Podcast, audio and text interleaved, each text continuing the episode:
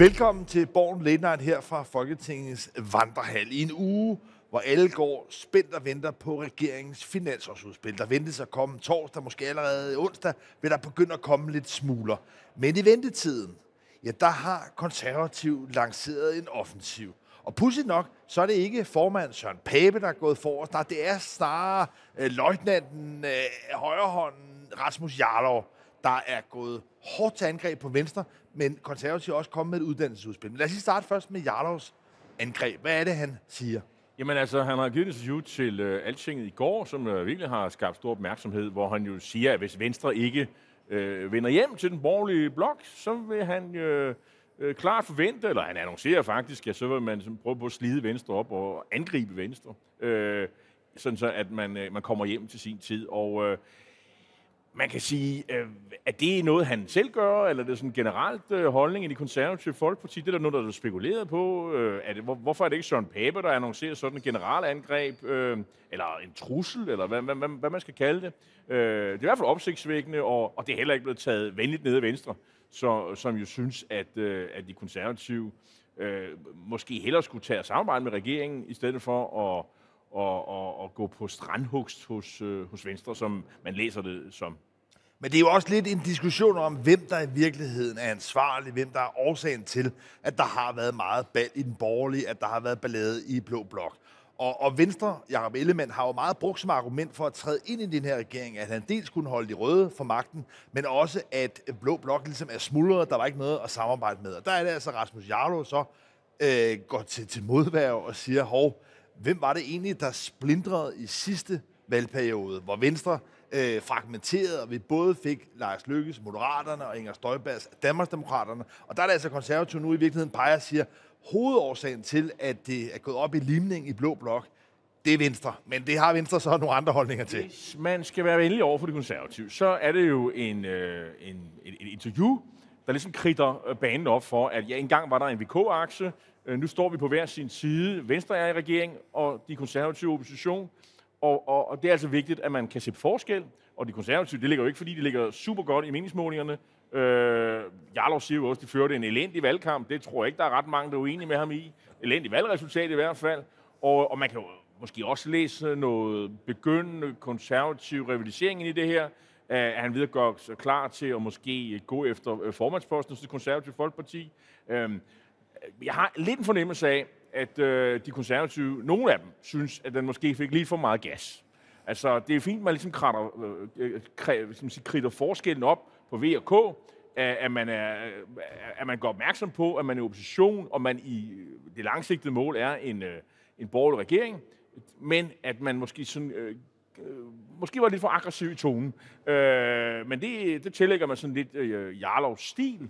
Og, øh, og han har jo altid været øh, en, hvor man aldrig har været i tvivl om, hvad han mener, kan man sige. Men... Og, øh, og, og det her, det var mås- det er måske også et eksempel på, øh, at det måske øh, fik lidt for meget gas. Men jeg, når jeg alligevel synes, der er mere bundtræk i den her konservative offensiv, end blot nogle sådan, personopgør og et positioneringsspil fra Rasmus Jarlov, så er det fordi, at konservatives politiske ordfører Mette Abildgaard også har været ude med et uddannelsesudspil, som modspil i virkeligheden til regeringens idé om at skære et år af kandidatuddannelserne. Noget, der har været meget kontroversielt, noget, der allerede skaber enormt stor debat og modstand. Og der er det, konservative er ude med et, kan man sige, noget mere moderat, forsigtigt udspil, hvor de siger, at i stedet for at kaste hele uddannelsessystemet ud i et eksperiment, som man ikke kender resultatet af, så nøjes med kun at lade fem procent af uddannelserne blive skåret ned til et år. Så man får nogle erfaringer, og man finder ud af, hvor, hvor kan det fungere bedst. Og det udspil fra de konservative, anført af Mette Abildgaard, ja, det har altså mødt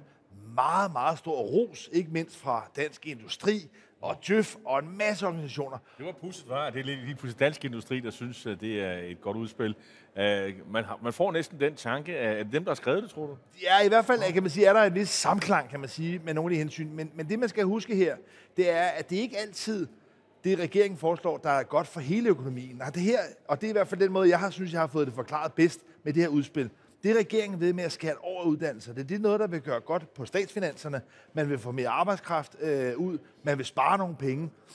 Så det er godt for den offentlige økonomi. Til gengæld vil det kunne skade den private økonomi, altså erhvervslivet, og simpelthen kan man sige, får dårligere kandidater. Så her har vi altså at gøre, i hvert fald det er kritikken af det, med et udspil, hvor regeringen i virkeligheden fokuserer på statskassen og ikke så meget på samfundsøkonomien. Og der er det i hvert fald argumentet for at rose konservative nu, det er, at det er i virkeligheden mere afbalanceret. Det er noget, der er i højere grad af erhvervslivets interesse, fordi man ikke kaster uddannelsessystemet ud i så stort eksperiment, og man i virkeligheden forsøger at spare på uddannelse. Men Lars, øh, et eller andet sted, det her er jo ikke sådan noget konfrontatorisk noget. Det er jo sådan, det er bare de konservative, der ligesom, øh, igen gør opmærksom på, det er så det, vi går til forhandlingerne med, men det er jo ikke sådan noget, hvor man fører ben og hammer og hår og oppositionspolitik og korslagte arme. Øh, det er et udspil til forhandling, øh, kan man, kunne man sige. Øh, så, så, så, så det er vel lidt nogle lidt andre signaler, der bliver sendt her. Øh, eller hvad? Eller, ja. man, eller man kan sige de konservative arbejdstøjet og, og Og det kan man da kun rose, at de er synlige. Det er jo ikke fordi, at alle synes, at Søren Pape har været sindssygt øh, synlig i, i den offentlige debat øh, siden, øh, siden valget. Så nu er der altså, øh, der var Jarlov her i, i, øh, i går, og nu Mette Abildgaard i dag. Øh, I øvrigt, den, den, den, øh, Mette Abildgaard så den anden, man nævner, som den, der eventuelt kunne øh, overtage efter Søren Pape, som i parentes bemærket har, til sommer har siddet i ni år som... Øh, leder og formand for de konservative. Jeg synes klart, der er både en temperamentsforskel og nok også en substansforskel i den måde, som dels Rasmus Jarlov forsøger ligesom at øh, sige, profilere sig, og den måde Mette Abildgaard. Og der er klart, at hvor, hvor Rasmus Jarlov er mere sådan brysk og i virkeligheden måske lidt mere taktisk, ja, så er Mette Abildgaards lidt mere øh, afrundet og i hvert fald kan man sige mere pragmatisk, men jo også noget, der rent faktisk adresserer de reelt politiske forhandlinger, der er. Fordi den her store reform af uddannelsessystemet, det er altså noget, der kommer til at få stor indflydelse. Ja. Og der kommer hun og konservative i hvert fald her med noget, jeg synes, der virker gennemtænkt. Men jeg synes alligevel, at øh, det er overraskende, at de konservative ikke vil være med til at, at, at skæle hårdere i, øh, i, øh, i de videregående uddannelser længde. Men altså, man kan jo blive overrasket, øh, og det er jeg så blevet. Øh, Men det er i hvert fald et, et standpunkt, og jeg, Monet, jeg tror faktisk, de skal nok gå med i en eller anden form for aftale. Men hvorfor er det egentlig undrer dig, at konservative... Jamen, jeg, jeg tror måske, de havde været hårdere med hensyn til at skære, fordi jeg tror, det kommer til at gå ud over humanioruddannelser og sådan noget, øh, fortrinsvis. Øh, hvor, hvorimod man måske vil friholde mange af de... Øh, Øh, økonomisk uddannelse måske, øh, øh, ja, det, det var jo mit bud. Men, men, men stilfærdigt tror jeg, man skal forholde sig til, at den kritik, altså for det første kan man sige, er optaget på humaniora faldet drastisk. Ja, der er sket en dimensionering, der gør, at... at man, altså, så, det, så er det, for... det er jo ikke alle vælgerne, der har nej, nej, nej, forstået det. Men man kunne godt måske forvente, at nogle af de mennesker, beslutningstagere, ja. der sidder med det, at de var mere opdateret. Man, det virker, som om lidt, man... man har lidt en fornemmelse af, når man følger debatten, at øh, der, ude omkring, så har folk en, et indtryk af, at... Øh, at det vælter ind med folk, der læser finsk og oldgræsk og sådan noget. Ja. Og det, det er der, øh, nogen vil sige desværre, ikke rigtigt. Det er nogen, der gør mere. Det vil jeg gerne sige desværre. Og i hvert fald er situationen nu, at mange af dem, der læser nogle af de her fag, i allerhøjeste grad indgår i den meget produktive del af, af Danmark i erhvervslivet. Og det er derfor, kan man sige, fra en lang række erhvervsorganisationer, der er en stor bekymring for, at Danmark skulle blive det første land i verden, der bevidst sænker uddannelsesniveauet. Så jeg siger i hvert fald, kan man sige, konservativs udspil som noget, der i virkeligheden måske også, jeg tror, S F kunne tilslutte sig noget tilsvarende. Så der begynder i hvert fald at danne sig en front igen på substansen, på de rent politiske forhandlinger. Og så midt i det hele her, hvor vi snakker om de her, det her uddannelsesudspil, som jo ministeren kom med for nogle uger siden, der kan man allerede se det i Berlingske, at øh, hendes egen ordfører faktisk også ude og og, og, og sådan udstille en, en uenighed, der har været i, øh, i regeringen omkring øh, det her udspil, og hvor man siger, det her med, at, at, at færre skal uddannes, ja, det er så ikke øh, de moderates politik, øh, det er et øh, kompromis, har man indtryk af, hvor, hvor der bliver skudt en lille smule på Socialdemokraterne, hvor det bliver at sige, det, det er dem, der har det her øh, projekt med at få færre akademikere, og flere øh, øh, til at blive uddannet på erhvervsskolerne. Er, og, og der, der, der bliver faktisk, jeg synes, det er meget interessant, at man har sådan en, ikke at, at, at der selvfølgelig er der uenighed mellem partierne, men at det bliver udstillet på den måde i en avis i dag, det, det synes jeg er lidt smule overraskende. Men det er i hvert fald hele den her debat, hele den her forhandling om, hvad der skal ske med uddannelsessystemet, de videregående uddannelser, det er et af de næste store slagsmål. Der er de konservative altså kommet med et bud. Noget andet, der har skabt opsigt, mm. det var den tale, Mette Frederiksen holdt i sidste uge i torsdags på Kommunernes Landsforenings topmøde op i Aalborg. Og det var en tale, hvor hun i virkeligheden vendte lidt tilbage til noget af det, hun tidligere har været enormt stærk til, at mane store problemer op. Hun altså, beskrev, hvordan der var fem store kriser i vores velfærd, velfærdssamfund. Og det, der var hendes hovedbudskab, det var i virkeligheden at ja, skabe en forventning hos vælgerne om, at man ikke skal regne med, at velfærdsniveauet kan blive ved med at stige. Og det er altså nye toner fra en socialdemokrat, fra en socialdemokratisk statsminister, at man ikke skal forvente, at velfærden vil kunne følge med velstandsudviklingen. Og øh, det, på, det var på mange måder opsigtsvækkende, men altså, du, du er ret i det der med, øh, Mette Frederiksen, som vi kender hende, det er jo det at, at, at, at skabe en, en brændende platform, som det hedder. Ikke? Når man siger, vi skal, vi skal først skal vi have et, et, et kæmpe stort problem, og det skal alle være med på, og når vi så har, alle har indset, at uha, uha, vi har store problemer, så kommer vi med løsningerne. Og, og dem synes jeg ikke, der var så mange af, men der blev måske åbnet lidt for, for posen her, forstå på den måde, at det, som jeg også synes er interessant og opsigtsvækkende, det er, at, at hun siger, og dermed også regeringen, at de vil godt tillade, at der kan være sådan en forskel i den kommunale service landet over. Det vil sige, kommune A Øh, kan måske have et højere niveau, og kommunen B et lavere niveau. Øh, på, og jeg tror, hun sagde noget om, at de borgernære service, det skulle sådan friholdes. Øh, om det sådan i, i realiteternes verden kan, kan lade sig gøre, det får vi jo se. Men i hvert fald på sigt, så giver det, altså hvis man vil give kommunerne frihed, så skal de også have frihed til at sige, men i den her kommune, der vil have det her serviceniveau, og i den anden kommune, der vil have et andet serviceniveau, vi bruger pengene forskelligt. Øh, Og det betyder jo også, at alle de regler, der er blevet lavet hernede fra, om at øh, man skal have adgang til så og så mange bade, hvis man er, øh, bor på en, øh, en, en institution øh, øh, øh, som ældre, øh, jamen det er ikke noget helt, man skal gøre herindefra. Det er den lo- lokale kommunalbestyrelse eller socialudvalg. Det er dem, der skal træffe den beslutning. Og det skaber jo bare, øh, tror jeg, på sigt øh, en tilbagevendelse til nogle af de historier, som øh, pressen vil sige, jamen her var øh, fru Jørgensen, der ikke kunne komme i bad, og fordi man har det her øh, øh, serviceniveau i den her kommune, som måske er en fattig landkommune, og så har vi øh, herr Jørgensen, øh, som bor i måske en, i en by i hovedstaden, som kan komme i bad øh, nærmest hver dag. Er det ikke uretfærdigt, og vil der ikke være nogen politikere, som vil tale det op og sige, jeg, det skal vi have gjort noget ved? Det er slet ikke noget, tror jeg, der først bliver et problem om mange år, når der kommer skandalesager.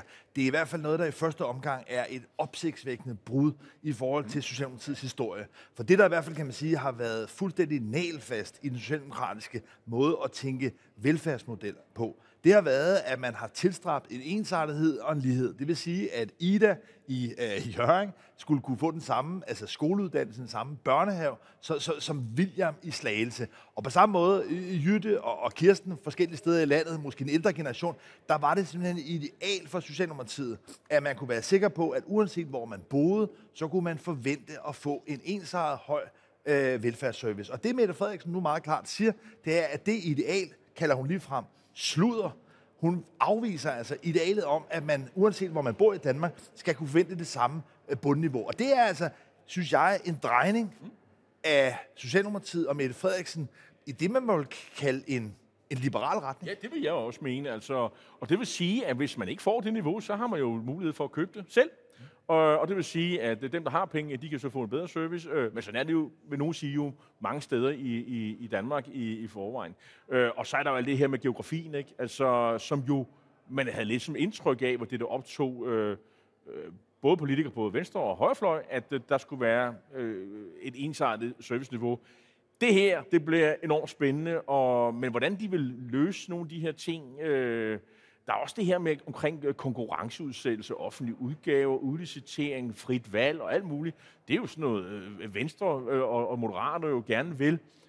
Hvordan det kommer til at udfolde sig i praksis, og det har jeg ligesom indtryk af, at i, at i hvert fald et stykke af vejen, at Socialdemokraterne har købt ind på. Ja, i hvert fald Mette Frederiksen og dem, der sidder i regeringen. Jeg tror, at det her, når det først synker ned, vil komme som et ret stort ideologisk chok for mange socialdemokrater. Fordi de her tanker er jo nogen, som Lars Løkke i alle de år, han har været venstremand, øh, har fremført. Øh, det er jo en klassisk, kan man sige, sådan øh, venstretanke. Selvfølgelig også Moderaterne i dag, men, men her har vi i hvert fald et, et, et område, et helt afgørende område i dansk politik, hvor man må sige, at med det kompromis, det arbejdsfællesskab, der er lavet med S V M-regeringen, at det er de liberale kræfter, der har vundet over Socialdemokraterne. Og dermed, så, du, så, vi er næsten tæt på at sige, at der er tale om sådan en øh, ideologisk kapitulation fra statsministerens side, øh, i, på vegne af Socialdemokratiet. Ja, altså det er der jo nok først i det øjeblik, man rent faktisk begynder at føre det ud i livet. Indtil videre er det jo øh, mere noget snak, og det er et forsøg på på en eller anden måde at skabe den her brændende platform, som du taler om. Det afgørende bliver, og der er vi ikke kloge endnu, for der er ikke kommet noget, men det afgørende bliver selvfølgelig, når man begynder at skulle tale om konkrete udliciteringer, når man skal tale konkrete tilvalgsordninger, hvor man netop som ældre eller ung, eller hvad ved jeg, kan købe ting til. Og det er klart, at hvis Socialdemokratiet ender med at gå den vej, ja, så er der tale, synes jeg, om et stort ideologisk brud. Forløbig er nu, er det nogle strøtanker, men det er altså meget markant. Men man kan jo sige, de lokalpolitikere, der sad oppe i, og hørte på det her, de var jo så glade nok, fordi de, de kunne jo, altså de siger jo, ja, vi vil da gerne have mere indflydelse. Altså, vi vil da gerne have, at vi selv skal bestemme, frem for det er Christiansborg, der sætter øh, standarden for, øh, hvordan vi skal i kommune X Y Z skal indrette os. Øh, øh, så på den måde var der jo øh, stor opbakning. Men, men noget jeg bare, altså bare lige i perspektiven, du var lidt inde på det før, kan man sige, at der før eller siden vil komme nogle mediehistorier om nogle personer, som ikke har fået den øh, behandling, den værdige behandling, de måske har krav på. Men der er jo altså også noget helt grundlæggende i forhold til, at landets kommuner har meget, meget forskellige skattegrundlag. Der er nogle af kommunerne, for eksempel øh, nord for København, øh, hvor du selv bor, øh, som har en sund økonomi, lad mig kalde det det. Ganske vist er der også en udligningsordning, der gør, at, at man så skal sende nogle penge øh, ud omkring i landet.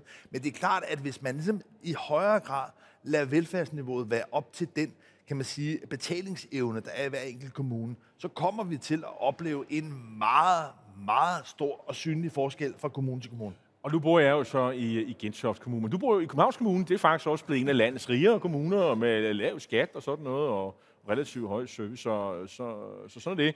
Øhm, men, men, men pointen er bare, at, at, at jeg tror, at, at, at effekterne, altså efterskældet af det, vil også kunne blive meget stort øh, politisk, når mange af de politikere, der er herinde, der er valgt i øh, valgkreds, valgt i kommuner, som netop ikke har en så solid øh, skattegrundlag, når deres øh, vælgere, når deres øh, bagland først begynder ligesom at erkende, hvad det er, der er på spil her. Meget spændende bliver det i hvert fald at, at, at følge det. I sidste uge, øh, i onsdags, der kom der også sådan en Ukrainefond. Det var regeringen, der lancerede det, sammen med faktisk en, en hel stribe partier. Og S F var med, så jeg, de konservative, Liberal Alliance, Radikale. Øh, selv Danmarksdemokraterne var også med. Jeg tror, jeg tror også, øh, øh, Dansk Folkeparti var med. Øh, syv milliarder kroner havde man fundet til Ukraine. Øh, det er jo faktisk et engangsbeløb. Og øh, når man sådan kigger lidt på det, så, så alt det, vi har givet i krudt og kugler og havbits og, og, og gamle kampvogne og P M V'er, hvad vi har ellers. Det, øh, alt, hvad vi har givet helt fra starten af fra sidste år, det er sådan med i puljen, øh, og den militære bistand er faktisk øh, broderparten, og, og det, øh, man må sige, at altså, regeringen har virkelig øh, steppet op, øh, og nu har man også ude at købe øh, gamle tyske pan- øh, kampvogne, som man ved at få sat i stand osv. Så, øh, så det er broderparten.